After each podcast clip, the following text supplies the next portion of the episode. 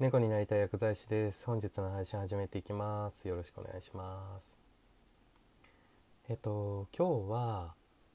えー、っとマウント取りたがる人の特徴っていうようなことでちょっとお話しさせていただきたいなと思うんですけどえー、別の言い方すると何ですかね。えっ、と腐すって言ったりするんですかね。えっ、と要はえっ、とお前ってこういうとこあるよなみたいなことを言ったりだとか、えーと、ちょっと嫌味っぽいことを言ったりだとか、えーと、自分の成功体験って言ったらいいんですかね。自分はこんなにすごいことをしたみたいなことを、まあ、結構言ってくる人が中にいると思うんですけどえっとそういう人っていないですかね。えっ、と私の周りだったら絶対1人はいるんですけどうん。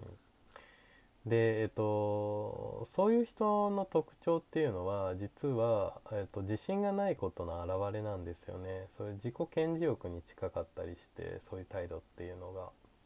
えっとそもそもえ、っと自己肯定感の高いというかえ、っと自分の、まあ、存在意義だとかえー、あり方とか、まあ、そういう価値みたいなものですよね。自分の価値っていうのを、えー、そもそも自分で認められてる人評価してる人っていうのはこれ自己肯定感が高いって呼ばれたりするんですけどそういった人ってわざわざそう他人を下に見下したりだとか蹴落としたりだとかまあそう嫌味言ったりだとかそうする必要って全くないんですよね。そもそも自分は自分だと思ってるので自己肯定感高い人っていうのは。自分のいいところ悪いところというのをあの自分で認識する能力が高いんですよね。でえっ、ー、とまあこれ承認欲求とかにも近いかもしれないんですけど要はそういうマウントを取ってくる人っていうのは、えーと他者の承認欲求が高いかったりするんですよ。で、まあ、何が言いたいかというと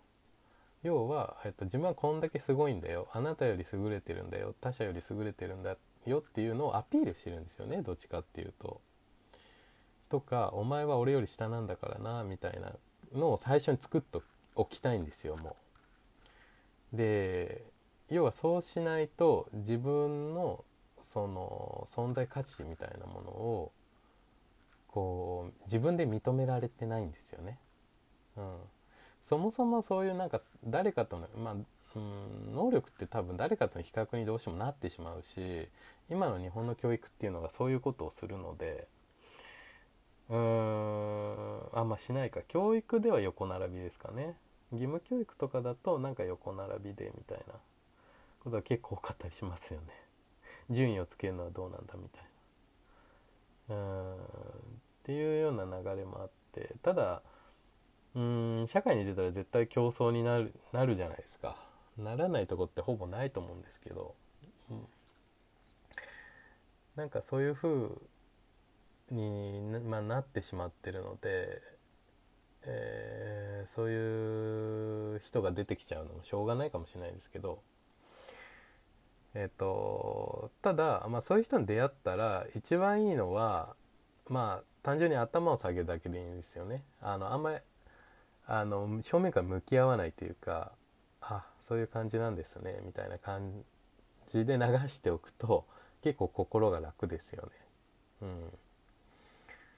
そうなんですよね。でなんかあのあんまりこう真正面から受け止めてしまうとは自分ってこの人より能力を劣ってるんだなだけじゃなくてあ自分って価値の低い人間なのかなみたいなそういったネガティブなあのループというかそういったことになりやすいので、まあ、あんまりそういう人の言葉は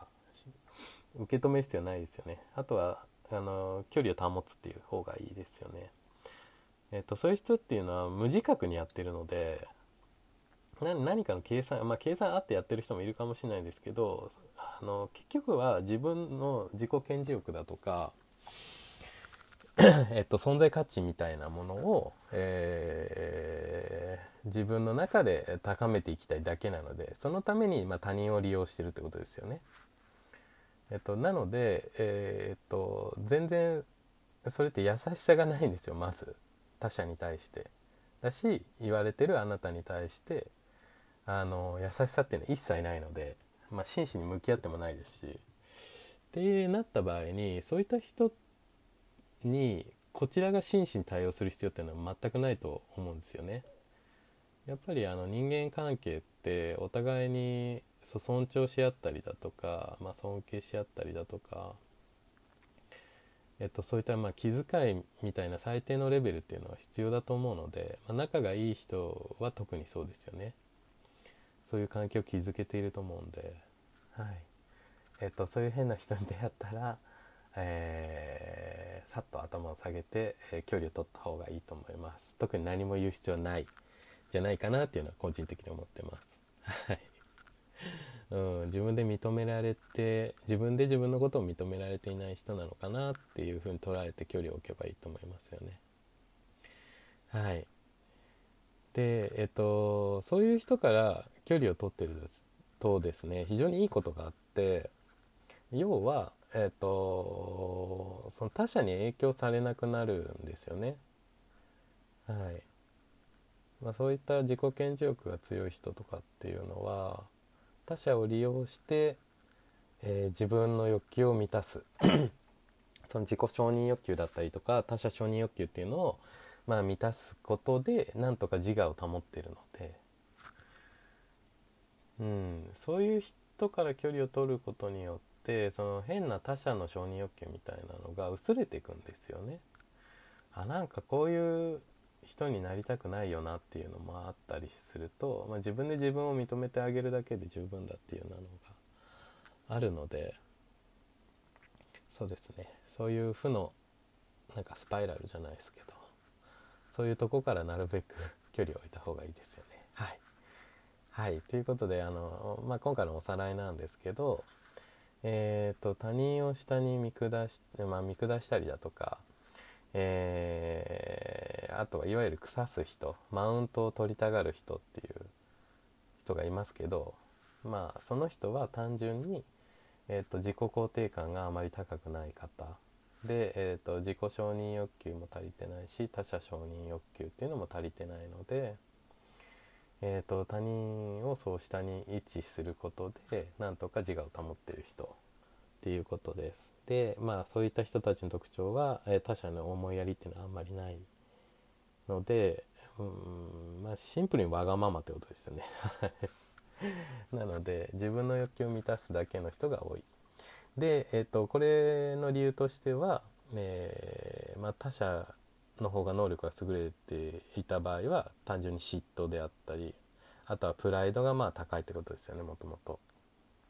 で実は自信がないんですよね。うん、っていうような、まあ、3つですかねよく言われるこの3つの条件っていうのがあ多分当てはまってる人なのでそういった人からは距離をとってですね、えー、ぜひご自身の時間を大切にして はいそしてあのご自身のことを大事にしてくれる人と過ごす時間を増やした方が、まあ、より人生は豊かになると思いますし自然と心が整うと思います。はいということで今日は、えー、マウントを取ってくる人の特徴とその対策についてお話ししました。はい、えー、以上です。ありがとうございました。素敵な一日をお過ごしください。